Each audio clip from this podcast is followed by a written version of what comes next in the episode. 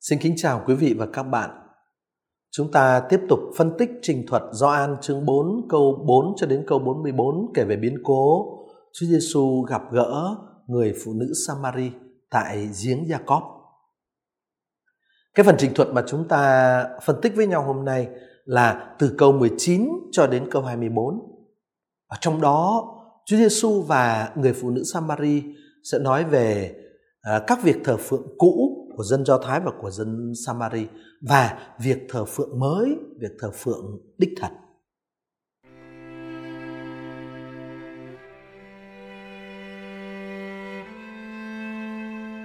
Ở trong bài phân tích trước chúng ta đã phân tích ờ, lý do, uh, mục đích và ý nghĩa của việc Chúa Giêsu nói một cách rõ ràng về tình trạng hôn nhân của người phụ nữ Samari. Chị đã có năm đời chồng rồi và người hiện đang sống với chị không phải là chồng chị. Ở việc Chúa Giêsu bóc trần sự thật về hoàn cảnh của người phụ nữ đã khiến bà ta nhận ra rằng Ngài là một ngôn sứ. Và từ đó bà trông đợi ở nơi Ngài một lời ngôn sứ sẽ tiết lộ cho bà cái cách khắc phục sự ngoại tình đã ngăn cách Samari với Thiên Chúa. À, tác giả tin mừng Gioan viết, người phụ nữ nói với người, Thưa ông, tôi thấy ông thật là một ngôn sứ.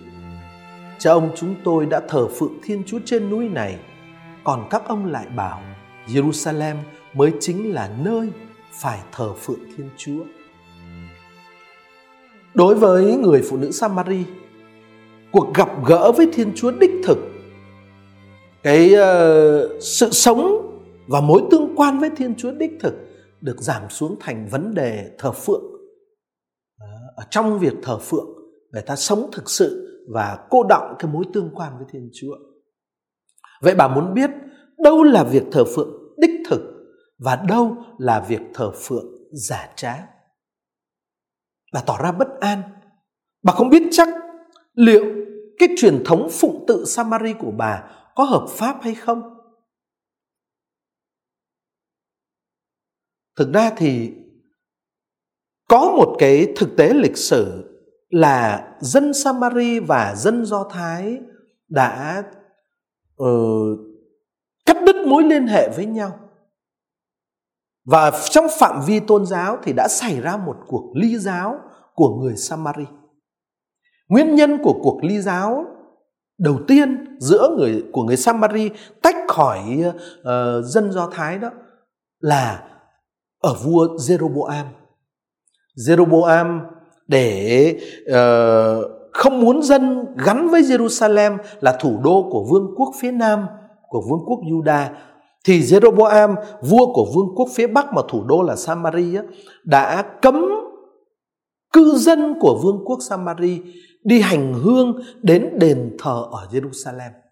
Và thay vào đó, ông dựng lên các đền khác của riêng xứ sở Samari. Ta có thể đọc thấy cái thực tế lịch sử đó ở trong sách các vua quyền thứ nhất chương 12 câu 25 cho đến câu 33. Và từ đó đã bắt đầu xảy đến cuộc ly giáo của xứ Samari khỏi cộng đồng con cái Israel nói chung. Rồi cái cuộc ly giáo của xứ Samaria ấy đã trở nên dứt khoát vào thời Ezra sau lưu đày với cái lệnh cấm những người Samari tham gia vào việc tái thiết đền thờ Jerusalem. Và chúng ta có thể đọc thấy cái chi tiết đó, chi tiết lịch sử đó ở trong sách Ezra chương 4 câu 1 cho đến câu 3. Và vì người Samari bị cấm không được tham gia vào việc tái thiết đền thờ Jerusalem cho nên họ xây dựng ngôi đền riêng của họ ở trên núi Garizim đối trọng lại với ngôi đền thờ ở Jerusalem. À, và uh, trong câu chuyện mà chúng ta đang phân tích đây, người phụ nữ Samari nhắc đến tổ tiên của mình và nói cha ông của chúng tôi đã thờ phượng trên núi này tức là nhắc đến những người đã xây dựng ngôi đền của riêng dân Samari đối lại với đền thờ Jerusalem. Người Do Thái thì coi đền thờ Jerusalem là ngôi đền duy nhất hợp pháp. Người Samari thì lại coi đền thờ Garizim của mình cũng là ngôi đền hợp pháp để thờ phượng Đức Chúa Giê-hô. bây giờ một vị ngôn sứ trong cái nhìn của người phụ nữ Samari này, một vị ngôn sứ xuất hiện trước mặt bà mà đã là ngôn sứ thì vị ấy phải giải quyết cái vấn đề này. Đâu là đâu là cái nền phụng tự đích thực, nền phụng tự ở Jerusalem hay nền phụng tự ở Garizim? Phụng tự nào là phụng tự đích thực dành cho Đức Chúa gia về À, nhưng mà chúng ta phải chú ý một cái chi tiết ở đây người phụ nữ Samari hỏi Chúa Giêsu rằng cái cái cái cái nền phụng tự nào trong hai nền phụng tự ấy là đích thực nhưng mà ở trong cái câu chuyện thì người phụ nữ lại vẫn tiếp tục khẳng định giá trị của cụ Jacob với tư cách là nguồn gốc của dân tộc. Điều đó có nghĩa là gì? Điều đó có nghĩa là trong cái nhìn của người phụ nữ Samari, nếu đã có một cuộc chia rẽ trong số các con cháu của cụ Jacob thành dân Do Thái và dân Samari thì giải pháp dù thế nào giải pháp về các nền phụng tự này dù thế nào vẫn phải là không rời khỏi truyền thống lên đến cụ gia con Người phụ nữ Samari đã không có được một quan niệm về một thực tại hoàn toàn mới mẻ. Nếu có giải pháp, giải pháp ấy vẫn phải gắn với cái truyền thống lên đến cụ gia con Đối diện với cái câu hỏi và cái gợi ý đó của người phụ nữ Samari thì Chúa Giêsu sẽ trả lời như thế nào? Tác giả Tin mừng Gioan viết ở câu 21. Đức Giêsu phán: "Này chị, hãy tin tôi, đã đến giờ các người sẽ thờ phượng Cha không phải trên núi này hay tại Jerusalem." Với lời này, Chúa Giêsu trình bày sự mới mẻ trong tất cả vẻ nguyên sơ của nó. Trước hết, Ngài phủ nhận cái giả định của người phụ nữ.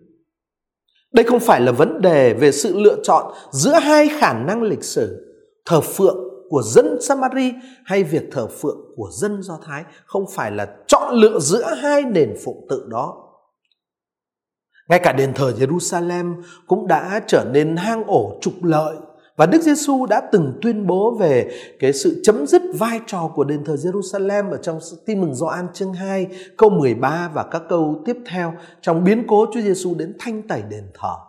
Chính Jerusalem, đền thờ Jerusalem cũng không phải là cái nơi thờ phượng đích thực nữa.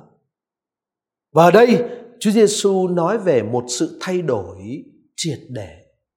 Giai đoạn của các ngôi đền đã kết thúc việc thờ phượng Thiên Chúa sẽ không có những nơi chỗ ưu tiên dù là Jerusalem, Garizim hay bất cứ nơi nào khác trên trái đất này. Nơi thờ phượng đích thực duy nhất sẽ là chính Chúa Giêsu, trong Chúa Giêsu. Ở đó có sự hiệp thông đích thật với Thiên Chúa. Như được nói ở Gioan chương 1 câu 51 Đức Giêsu chính là đền thờ mới như chính người đã khẳng định trong câu chuyện ở Gioan chương 2 câu 19 đến câu 22. À, từ nơi người được sẽ chảy tràn dòng nước thánh thần. Điều sẽ được nói ở Gioan chương 7 câu 37 đến 39 và sẽ thành hiện thực ở Gioan chương 19 câu 34 khi Chúa Giêsu chết trên thập giá. Từ cạnh sườn của người từ cạnh sườn bị đâm thâu của người là đền thờ đích thực dòng nước thánh thần sẽ được tuôn trào cho nhân loại chính Chúa Giêsu là đền thờ đích thực. Cho nên sự thờ phượng đích thực sẽ không phải là sẽ đến lúc thờ phượng không phải là ở trên núi Garizim hay ở Jerusalem nữa. Không phải. Chúa Giêsu nói đến một sự thay thế triệt để, không còn bất cứ nơi chỗ nào là ưu tiên cho việc thờ phượng Thiên Chúa và sống mối tương quan với Thiên Chúa. Đó là một điểm rất đáng chú phải nói thật là rất sâu sắc trong câu trả lời này của Chúa Giêsu. Hơn nữa, Thiên Chúa bây giờ được Đức Giêsu gọi với một danh xưng mới, Cha. Đã đến đã đến lúc người ta thờ phượng Cha, không phải là trên núi này hay ở Jerusalem, thờ phượng Cha. Cách gọi Thiên Chúa là Cha này, danh xưng này thiết lập một mối liên kết mang tính gia đình và cá vị giữa Thiên Chúa và con người. Thiên Chúa là Cha. À, và vì thế, cái danh xưng này thay đổi tính chất của việc thờ phượng. Chúng ta bây giờ không thờ phượng một vị Thiên Chúa mà là thờ phượng Cha. không sống một mối tương quan với một uh, thượng đế tối thượng mà là sống tương quan với cha việc thờ phượng đích thực là đi vào trong cái mối tương quan gia đình và cá nhân với cha. Việc thờ phượng bây giờ trở thành việc sống mối tương quan thiết thân cá vị phù hợp với mối quan hệ con với cha cha với con. À, thì chúng ta thấy uh, trong cái lời này của Chúa Giêsu có một cái cái cái cái giới thiệu cái lời cái cái phần giới thiệu đặc biệt về bản chất của việc thờ phượng mà người ta phải cử hành bây giờ cái điều mà ở của việc thờ phượng ở Jerusalem cũng như việc thờ phượng ở Garizim đã không mang được, không chứa đựng được và không diễn tả được. Tại sao vậy? Quan niệm về Thiên Chúa trong phiên bản lề luật Môse dù là ở trong đền thờ Jerusalem hay ở đền thờ Garizim với dân ờ, dân dân Samari quan niệm về Thiên Chúa trong phiên bản lề luật Môse đã tạo ra một sự bất bình đẳng, một sự phân biệt đối xử, một sự thù địch giữa các dân tộc anh em. Bây giờ, Cha, Thiên Chúa của sự sống, Thiên Chúa ban sự sống và yêu thương con người, Cha sẽ xóa bỏ những rào cản ngăn cách giữa các dân tộc bởi vì Cha ban con một của mình không phải là cho một dân tộc nào đó với đặc quyền nào đó, mà là cha ban con một của mình cho toàn thể nhân loại như Chúa Giêsu khẳng định ở Gioan chương 3 câu 16 trong cuộc trao đổi với ông già Nicodemo. Cho nên khi nói đến Thiên Chúa là cha và thờ phượng là thờ phượng Thiên Chúa là cha, thì nghĩa là công nhận mọi người là anh em và xóa bỏ sự phân biệt những sự phân biệt, những sự kỳ thị dựa trên yếu tố chủng tộc, ngôn ngữ, văn hóa, vân vân. Chúng ta chú ý, người phụ nữ trong câu chuyện như chúng ta đã nói, nhấn mạnh vai trò của cụ Jacob chương 4 câu 12 và của các vị tổ tiên chương 4 câu 20 khi ông khi bà nhắc đến cha ông chúng tôi.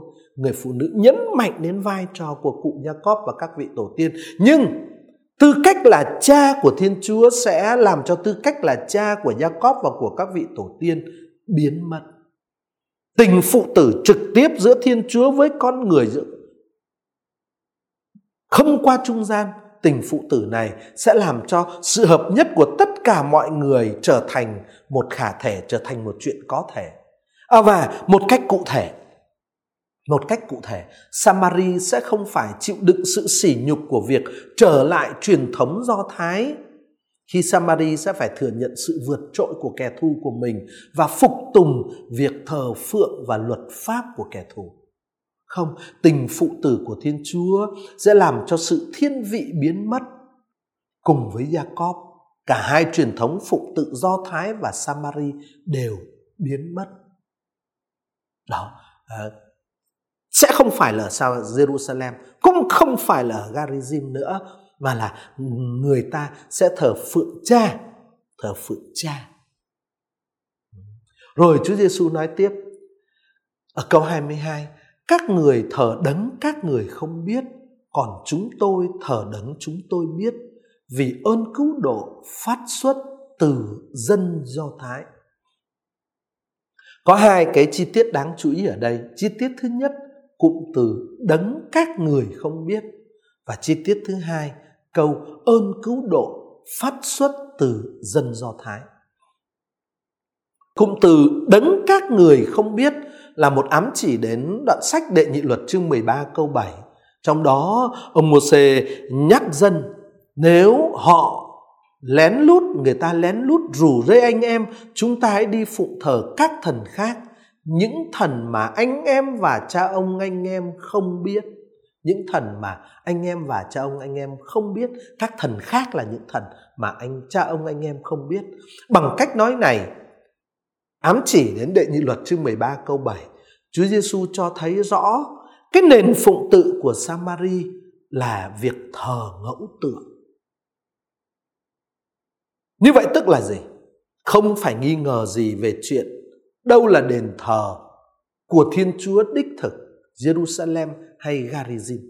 Việc thờ phượng được tổ chức trên ngọn núi Garizim của dân Samari thực sự là thờ ngẫu thần. Thiên Chúa đích thực duy nhất và đền thờ ở Jerusalem là của Thiên Chúa đó.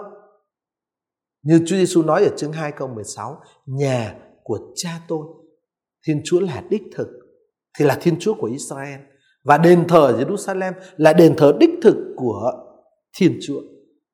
Và vì thế, tại sao ơn cứu rỗi lại đến từ cộng đồng Do Thái? Thưa là bởi vì đấy là đến từ Thiên Chúa đích thực và đến từ cộng đồng đích thực là dân của Chúa. Chứ không phải là đến từ cộng đồng Samari.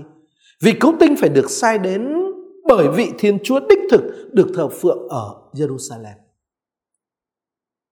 Hơn nữa, những người Samari vì sự ly giáo của họ đã không còn nhận được thông điệp ngôn sứ là điều bảo đảm tính liên tục của mặc khải.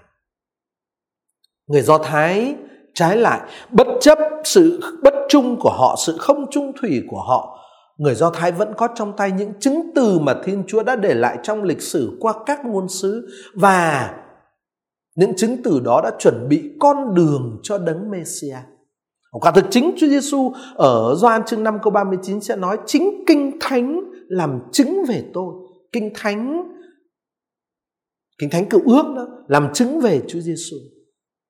Vậy trong cộng đồng Do Thái, kế hoạch của Thiên Chúa đã được thực hiện như một sự chuẩn bị cho thời đại mới. Và chính vì thế, từ đó, từ cộng đồng của Thiên Chúa đích thực và thờ phượng Thiên Chúa đích thực, từ cộng đồng lưu giữ cái mặc khải được truyền tải với những chứng từ ngôn sứ, với những lời của ngôn sứ đích thực để chuẩn bị cho đấng cứu thế, từ cộng đồng đó, đấng cứu độ phải xuất hiện. Cái đó sẽ là bối cảnh mà khải kết thúc với Gioan tẩy giả. Vâng Chúa Giêsu xuất phát từ cộng đồng Do Thái đó. Tất nhiên, cái ờ, nguồn gốc này không ờ, có nghĩa là công trình của Chúa Giêsu phải liên tục và phải tiếp nối với quá khứ của dân tộc Do Thái. Đó. Và từ đấy chúng ta sang cái cái cái um, mệnh đề thứ hai rất là quan trọng trong lời của Chúa Giêsu ở đây, ơn cứu độ phát xuất từ dân Do Thái. Ơn cứu độ phát xuất từ dân Do Thái là gì? Là chính Chúa Giêsu, đấng Messia, đấng xuất thân từ Do Thái và Ngài sẽ là vua của người Do Thái như được khẳng định ở nhiều lần ở trong trình thuật thương khó. Gioan chương 18 câu 33, Gioan chương 19 câu 3 câu 19 vân vân. Chúa Giêsu là người Do Thái, xuất thân từ Do Thái, là vua Do Thái. Đó. Và cho nên ơn cứu độ phát xuất từ dân Do Thái là chính Chúa Giêsu chứ không phải là Samaria hay bất cứ nơi nào khác. Tuy nhiên vương quốc của Chúa Giêsu sẽ là vương quốc phổ quát. Bởi vì sao vậy? Bởi vì Ngài sẽ chết không chỉ thay cho dân mà thôi, nhưng còn để quy tụ con cái Thiên Chúa đang tản mắc khắp nơi về một mối, như được khẳng định trong tin mừng Gioan chương 11 câu 52. À, và cái tính cách phổ quát đó của vương quốc của Chúa Giêsu sẽ được công bố trên thập giá với tấm bảng được viết bằng ba ngôn ngữ chương 19 câu 20 viết bằng các ngôn ngữ khác nhau để cho thấy đó cái cái, cái tư cách là vua của Chúa Giêsu là vương quyền với vương quyền phổ quát rồi cái thực tại phổ quát của ơn cứu độ đó của vương quốc cứu độ đó còn được diễn tả qua việc bốn người lính ngoại giáo chia áo của Chúa Giêsu thành bốn phần, tức là di sản của đấng chịu đóng đinh được chia cho toàn thể nhân loại. Đó là ý nghĩa của chi tiết chia áo ở trong Gioan chương 19 câu 23. Thế như vậy tức là ơn cứu độ phát xuất từ Do Thái, nhưng mà là phổ quát. Tính phổ quát này của đấng cứu rỗi sẽ được dân Samari công nhận khi họ tuyên xưng Ngài là đấng cứu độ trần gian, ở cuối bài tin mừng mà chúng ta đang phân tích đây, ở Gioan chương 4 câu 42 họ bảo người phụ nữ, những dân thành Samari bảo người phụ nữ ờ, không còn phải vì lời chị kể mà chúng tôi tin quả thật, chính chúng tôi đã nghe và biết rằng người thật là đấng cứu độ trần gian. Nói tóm lại như vậy, tức là ở ở ở đây chúng, ở câu 22 này, chúng ta chú ý có hai cái yếu tố rất là quan trọng. Ờ, hai cái yếu tố rất là quan trọng. Ra thì cái yếu tố quan trọng đặc biệt đó là nhận định về cái nền phụng tự của Samari. Chúa Giêsu nói các người thờ đấng các người không biết. Và bằng cái cách nói đó dựa trên hậu cảnh của sách đệ nhị luật ta biết ừ, cái cách nói đó diễn tả một cái nhận xét rằng cái sự thờ phượng của Samari là, thờ phượng sai lạc là thờ ngẫu thần rồi Chúa Giêsu nói uh, đấng cứu độ ơn cứu độ xuất phát từ Do Thái. Đó là người đã cho chúng ta biết cái cái nguồn gốc của ơn cứu độ, cho chúng ta biết cái giá trị thật sự của của của của truyền thống Do Thái của dân tộc Do Thái trong việc uh, lưu chuyển lời hứa của Thiên Chúa mặc khải của Thiên Chúa và chuẩn bị cho đấng đến cứu độ. Nhưng mà chúng ta cần phải chú ý ơn cứu độ xuất phát từ Do Thái không có nghĩa là chỉ dành cho người Do Thái, nhưng ơn cứu độ đó là ơn cứu độ phổ quát và Đức Giêsu xuất phát từ Do Thái nhưng người là đấng cứu độ trần gian. Thế rồi Chúa Giêsu nói tiếp nhưng giờ đã đến và chính là lúc này đây, giờ những người thờ phượng đích thực sẽ thờ phượng cha trong thần khí và sự thật. Sự thờ phượng đích thực sẽ loại bỏ cả sự thờ phượng của người samari, vốn là thờ ngẫu thần, lẫn sự thờ phượng của người do thái, vốn là thờ vị thiên chúa theo phiên bản à, trong quan niệm của lề luật mô se sự thờ phượng đích thực đó sẽ thay thế những sự thờ phượng cũ của Samari cũng như của người Do Thái bằng một sự thờ phượng mới. Và đặc điểm là sẽ không còn quy về một Thiên Chúa xa xôi, trừu tượng và đầy quyền năng, mà là sự thờ phượng quy về Cha, đấng gặp gỡ và kết hợp với con người bằng mối tương quan cá nhân, ban sự sống và cái sự thờ phượng như thế sẽ được thực hiện với thần khí và sự thật. Đó chính là điều mà Chúa Giêsu nói ở đây. Đó, thờ phượng Cha trong thần khí và sự thật. Cụm từ trong thần khí và sự thật cần phải được đọc song song với cụm cụm từ ân sủng và sự thật ở trong lời tựa của tin mừng Gioan, chương 1 câu 14. Ở mặt khác, ở trong cái cuộc đối thoại phía trước chúng ta thấy thần khí được tượng trưng bởi nước hàng sống và đó là món quà Chúa Giêsu sẽ ban cho nhân loại như người giới thiệu ở chương 4 câu 14. Thần khí nước chảy từ cạnh sườn đã bị đâm thâu của Chúa Giêsu đó thần khí đó sẽ là ân sủng của tình yêu được thông ban trong sự tương ứng với máu là tình yêu mà Chúa Giêsu thể hiện bằng cách hiến ban mạng sống của mình ở trong cuộc thương khó của Chúa Giêsu có hai cái thực tại hai cái thực tại rất quan trọng máu và nước tức là tình yêu và thần khí thần khí, thần khí được ban tình yêu được ban. À, và thần khí ấy chảy tràn từ cạnh sườn bị đấm thâu của Chúa Giêsu từ cạnh sườn ấy máu và nước chảy ra. Thần khí chính là tình yêu và do vậy khi Chúa Giêsu ban thống ban thần khí cho các môn đệ sau khi Ngài phục sinh ở Gioan chương 20 câu 22 Ngài sẽ nói anh em hãy nhận lấy thánh thần, nhận lấy tình yêu. À, ờ, ở trong uh, lời tựa Gioan chương 1 câu 16 tác giả nói từ sự viên mãn của Ngài tất cả chúng ta đã lãnh nhận hết ơn này đến ơn khác. À và ở cuối tin mừng là anh em hãy lãnh nhận lấy thánh thần À, như vậy chúng ta thấy à, là có ba cái khái niệm thần khí, tình yêu à, và sự thật. Và thần khí đi với sự thật, tình yêu đi với sự thật, ân sủng đi với sự thật. Thần khí là tình yêu và lòng trung thành của con người à, trong tư cách là sự thật đó sự thật ở trong quan niệm của kinh thánh sự thật là trung thành sự thật là trung tín emet. À, tiếng hy lạp eletheia để dịch cái chữ em, ờ, emet của tiếng hebrew là sự thật mà sự thật không phải chỉ là sự tương ứng giữa cái chúng ta nói với cái thực tế khách quan mà là sự trung tín. Ở trong quan niệm của kinh thánh là vậy. Sự thật là sự trung tín là lòng trung thành.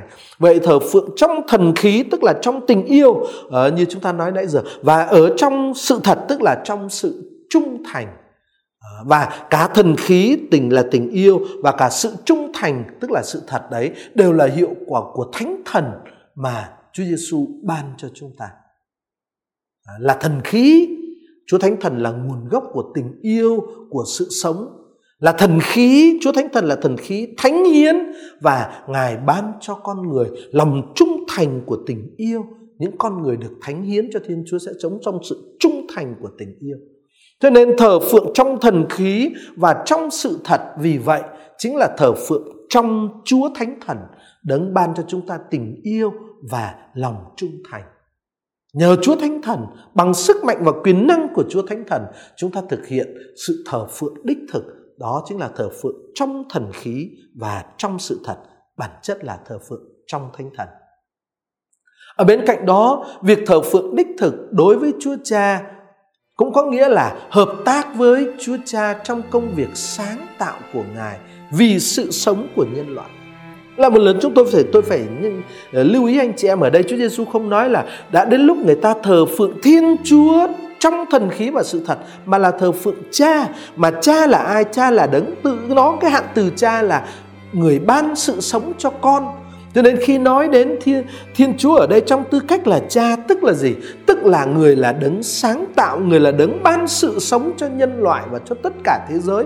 Thờ sự thờ phượng đích thực không phải đối với Thiên Chúa mà là đối với cha thì đương nhiên sẽ có nghĩa là hợp tác với cha trong cái công việc căn bản của ngài là sáng tạo là ban sự sống hợp tác với thiên chúa trong công việc sáng tạo của ngài vì sự sống của nhân loại. Đó là sự thờ phượng đích thực. Đó là sự thờ phượng đích thực. À, và ở trong thần khí và sự thật chúng ta thờ phượng cha chúng ta hợp tác với thiên chúa trong việc kiến tạo xây dựng và bảo vệ sự sống. À, nói cách khác thờ phượng cha trong thần khí và sự thật về phía chúng ta là việc thực hành tình yêu một cách trung thành. À, và trong tình yêu đó cộng tác với thiên chúa kiến tạo sự sống bảo vệ giữ gìn xây dựng sự sống. Một việc thờ phượng như vậy đương nhiên sẽ loại trừ các ngôi đền vật chất vì không cần thiết.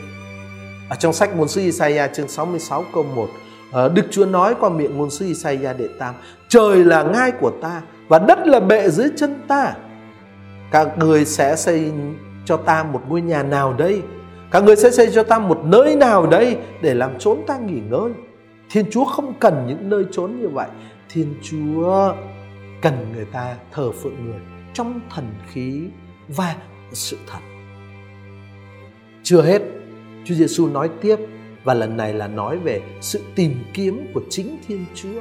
Và cái điều mà Thiên Chúa tìm kiếm là gì? Đó là điều quan trọng và chính cái điều này sẽ quyết định giá trị của mọi nền phụng tự. Nếu là nền phụng tự dành cho Thiên Chúa tức là phải uh, đáp ứng cái cuộc tìm kiếm cái đòi hỏi của chính Thiên Chúa. Để Chúa Giêsu nói tiếp, vì Chúa Cha tìm kiếm những ai thờ phượng người như thế cha tìm kiếm những ai thờ phượng người như thế cách diễn tả áp dụng cho chúa cha ở câu này là rất mạnh mẽ. Cha tìm kiếm. Cha tìm kiếm tức là gì? Tức là thiên chúa mong mỏi tức là thiên chúa quan tâm tức là thiên chúa uh, nỗ lực tìm để gặp được sự thờ phượng đích thực trong thần khí và sự thật. Không phải chỉ là người chờ đợi đâu người tìm kiếm. Không phải chỉ là người mong muốn đâu người tìm kiếm ta gặp ở đây, như thể là thiên chúa đang ở trong một cái một cái trạng thái, ở trong một cái nhu cầu khẩn cấp. Người tìm kiếm chứ không phải chỉ là chờ đợi. Người tìm kiếm chứ không phải chỉ là mong mỏi một sự thờ phượng, đích thực trong thần khí và sự thật. Tính cách khẩn cấp này là tính cách khẩn cấp của tình yêu mà thiên chúa dành cho nhân loại cha khăng khắc khoải mong muốn điều tốt đẹp cho con người và ở trong cái khắc khoải mong muốn điều tốt đẹp cho con người đó cha đã ban con một của người cho thế gian như Chúa Giêsu khẳng định ở chương 3 câu 16 trong cuộc trao đổi với ông Nicodemo. À, cha ban con một cho thế gian khắc khoải mong mỏi sự sống ơn cứu độ cho thế gian. Nếu đã như thế thì cha sẽ không thể cam chịu một thực tế là công trình của ngài vẫn không có kết quả ngài không chỉ ban rồi ngồi đó chờ mà ngài sẽ tìm kiếm những con người cộng tác với ngài trong công việc làm cho thế gian được cứu độ. Và đối với Thiên Chúa, sự thờ phượng của đền thờ và của tôn giáo cũ không có ý nghĩa gì. Như Ngài đã nói ở trong Hosea chương 6 câu 6, một đoạn văn mà Doan ám chỉ. Ta muốn tình yêu chứ không cần hy lễ, ta thích được nhận được các ngươi nhận biết hơn là được của lễ toàn thiêu. Thiên Chúa không cần hy lễ, sự thờ phượng mà Ngài mong mỏi là hành động giống như Ngài. Đó là hành động trong tình yêu vì sự sống của nhân loại đòi hỏi một nền phụng tự trong thần khí và trong sự thật. Như vậy, không chỉ xuất phát từ điều thiên chúa tìm kiếm mà còn xuất phát từ chính bản chất của thiên chúa là thần khí, đấng ban sự sống, đấng là tình yêu. Đó. Cho nên thiên chúa đi tìm kiếm sự ờ, thờ phượng đích thực như vậy và sự thờ phượng đích thực như vậy phù hợp với bản chất của ngài. Cho nên cái cuộc tìm kiếm của thiên chúa, tìm kiếm sự thờ phượng đó, nó không phải chỉ là một đòi hỏi bên ngoài ngài, nhưng nó xuất phát từ ở bên trong ngài, từ bản chất của ngài là thần khí, là tình yêu. Và vì thiên chúa là thần khí, là tình yêu, vì thiên chúa là cha và trong tư cách là cha ngài bán sự sống cho nhân loại, thì vì ngài là như thế cho nên ngài chờ đợi, ngài tìm kiếm một sự thờ phượng trong thần khí và tình yêu để tiếp nối, để cộng tác với chính thiên chúa trong việc ban sự sống đó cho nhân loại Thưa anh chị em như vậy là cái nền thờ phượng đích thực mà Chúa Giêsu nói đến ở đây thì không phải là đến nhà thờ mà thôi. Không phải đến việc đến nhà thờ sẽ không có ý nghĩa gì nữa, việc dâng các nghi lễ sẽ không có ý nghĩa gì nữa nếu nếu đó không phải là sự cộng tác với Thiên Chúa để xây dựng tình yêu, xây dựng sự sống. Rồi, Chúa Giêsu nói tiếp ở câu 24. Thiên Chúa là thần khí và những kẻ thờ phượng người phải thờ phượng trong thần khí và sự thật. Sau khi đã nói đến tư cách là cha của Thiên Chúa thì bây giờ Chúa Giêsu định nghĩa Thiên Chúa là thần khí. Nghĩa là gì? Điều mà Chúa Giêsu muốn nói ở đây khi khẳng định Thiên Chúa là thần khí là gì? Chúa Giêsu đang muốn nói đến một sự năng động của tình yêu được thể hiện trong việc tạo ra con người và tiếp tục hành động cho đến khi hoàn thành cái công trình tạo dựng đó. Do đó, danh của Thiên Chúa là Cha, đấng vì tình yêu, luôn truyền ban sự sống của chính mình Ngài cho nhân loại. Và ở trong cái tư cách đó, ờ, Thiên Chúa là thần khí, nghĩa là ờ, người là Cha, người ban sự sống một cách hết sức năng động. Ờ, tình yêu mà Thiên Chúa dành cho nhân loại chính là vinh quang của Ngài. Như ở trong lời tựa chương 1 câu 14, chúng tôi đã được thấy vinh quang của người. À, vinh quang của người. Vinh quang của con một tràn đầy ân sủng và sự thật nghĩa là tràn đầy thánh thần tràn đầy sức mạnh năng động để biến đổi thế giới để ban sự sống và cứu độ thế giới. Đó, Thiên Chúa hiện diện ở trong cái tư thế năng động đó và trong cái tư thế của tình yêu năng động đó Thiên Chúa là thần khí và tình yêu tình yêu đó của Thiên Chúa là tình yêu lấp đầy đền thờ đích thực là chính Chúa Giêsu và cũng nhờ Chúa Giêsu là đền thờ đích thực mà tình yêu đó được truyền ban cho con người. À, tác giả tin mừng viết ở lời tựa do An chương 1 câu 17 Ân sủng và sự thật à, thì nhờ Đức Giêsu mà có lề luật là nhờ Mô-xê mà có những ân sủng và sự thật thì nhờ Đức Giêsu mà có. Thế Thiên Chúa là thần khí tức là ở trong cái cái sự năng động đó trong Gioan ở trong thư thứ nhất của Thánh Gioan chương 4 câu 7 và câu 8 thì à, chúng ta thấy một thực tế kép của tình yêu là Thiên Chúa được uh, trình bày. Ở trong đó tác giả của thư thứ nhất Gioan nói tình yêu bắt nguồn từ Thiên Chúa và Thiên Chúa là tình yêu. À, còn lời khẳng định ở trong tin mừng Gioan mà chúng ta đang đọc đây thì Thiên Chúa là thần khí. Là Thiên Chúa là thần khí. Và như tôi vừa nói, Thiên Chúa là thần khí được hiểu như một lời mặc khải về Thiên Chúa tỏ mình là cha đầy lòng yêu thương và cha của sự sống trong một sự năng động của tình yêu. Thiên Chúa trong cái năng động của tình yêu sáng tạo ừ, và cứu độ, Thiên Chúa đó là thần khí. Điều này giúp chúng ta hiểu được tác động của nước hàng sống mà Chúa Giêsu sẽ ban để con người uống và làm dịu cơn khát sâu thẳm của mình. Nước hàng sống này chính là gì? Là trải nghiệm liên tục, từng lúc từng lúc và liên tục nhờ Chúa Giêsu trải nghiệm về sự hiện diện đầy năng động của tình yêu của cha, đấng là thần khí kinh nghiệm về tình yêu, Thế đến lượt nó lại tạo nên nơi mỗi người chúng ta, những người lãnh nhận lấy nước hàng sống của Chúa Giêsu đấy, một khả năng yêu thương, một cách hào phóng nhưng mình đã cảm nhận được là mình được yêu thương. À, và chính ở trong cái cái cái chỗ mình cảm nhận được yêu thương và mình sống trong cái năng động tình yêu ấy mình được trở nên thần khí. À, Chúa Giêsu sẽ nói trong câu chuyện nói với ông Nicodemo đó là những kẻ được sinh bởi xác thịt thì là xác thịt, kẻ sinh bởi thần khí thì là thần khí. Mà chúng ta vừa nói đây thần khí tức là sức năng động của chính Thiên Chúa và của tình yêu Thiên Chúa.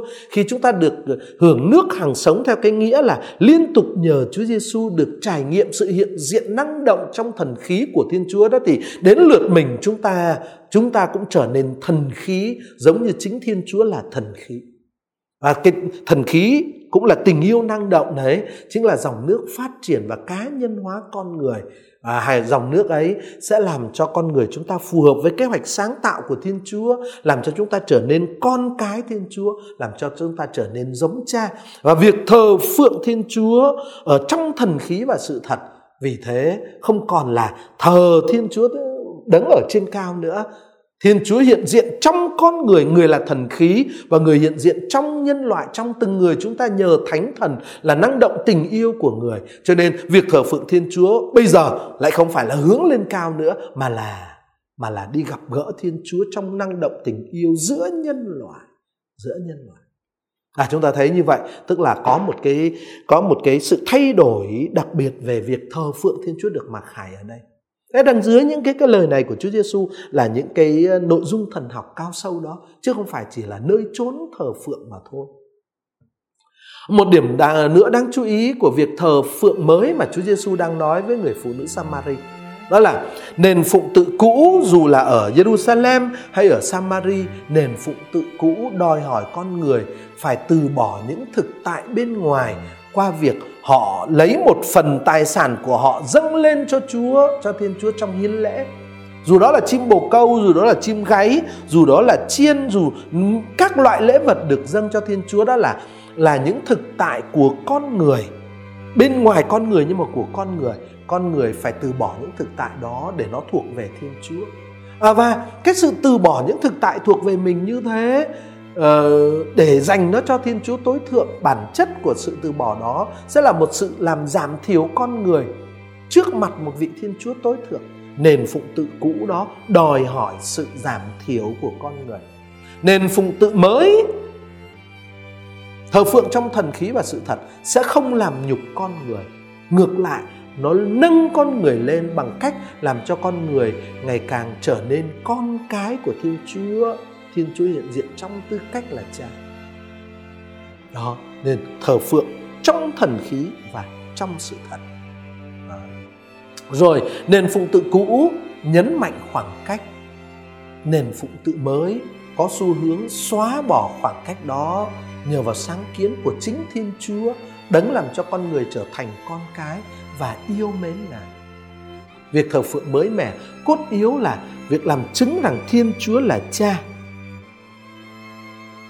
và Thiên Chúa là cha bởi vì Ngài có những người con và những người con đó là anh em với nhau. Việc thờ phượng mới sẽ là cố gắng thông truyền cái thực tế mới mà những người con của Thiên Chúa đang được sống trong đó để nhân loại có thể thoát khỏi cái tình trạng áp bức và chết chóc của mình. Thiên Chúa không muốn các nền phụng tự như của giao ước cũ. Ngài không mong đợi những lễ vật. Thay vào đó, Ngài chờ đợi sự hiến dâng chính mình để đi vào trong, để chính con người của mình đi vào trong cái năng động của thần khí đó. Vinh quang của Thiên Chúa không phải là vinh quang quy về Thiên Chúa như là trung tâm, mà là việc mở ra bao gồm trong việc cho đi sự sống, mở ra hoạt động của tình yêu, thơ phượng trong thần khí và trong sự thật là vậy. Vâng, và như vậy chúng ta thấy ở đây với ở dưới cái khái niệm người những người thờ phượng cha là sẽ thờ phượng trong thần khí và sự thật ở dưới những cái lời đó là những cái ờ, uh, mặc khải rất là um, mới mẻ sâu sắc và cũng đầy tính đòi hỏi về mối tương quan của chúng ta với Thiên Chúa và việc sống mối tương quan của chúng ta với Thiên Chúa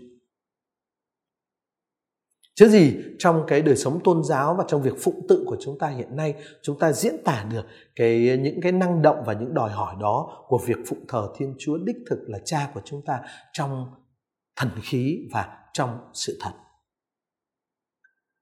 Kính thưa quý vị và các bạn, chúng ta vừa phân tích những lời của Chúa Giêsu và người phụ nữ Samari trao đổi với nhau về việc thờ phượng. Và Chúa Giêsu đã nói với chúng ta về việc thờ phượng đích thực là thờ phượng trong thần khí và trong sự thật. Thế cuộc trao đổi giữa Chúa Giêsu với người phụ nữ Samari này sẽ tiếp diễn như thế nào sau mặc khải về việc thờ phượng đích thực này? Đó sẽ là nội dung của bài phân tích kế tiếp, bài phân tích cuối cùng mà chúng ta sẽ thực hiện liên quan đến trình thuật do ăn chương 4, câu 4 cho đến câu 44. Nguyện xin Chúa Giêsu ban muôn ơn lành cho tất cả chúng ta để chúng ta và từng người và tất cả chúng ta biến cái cuộc sống hàng ngày của mình thành một cuộc thờ phượng liên lỉ trong thần khí và trong sự thật. Xin kính chào quý vị và anh chị em.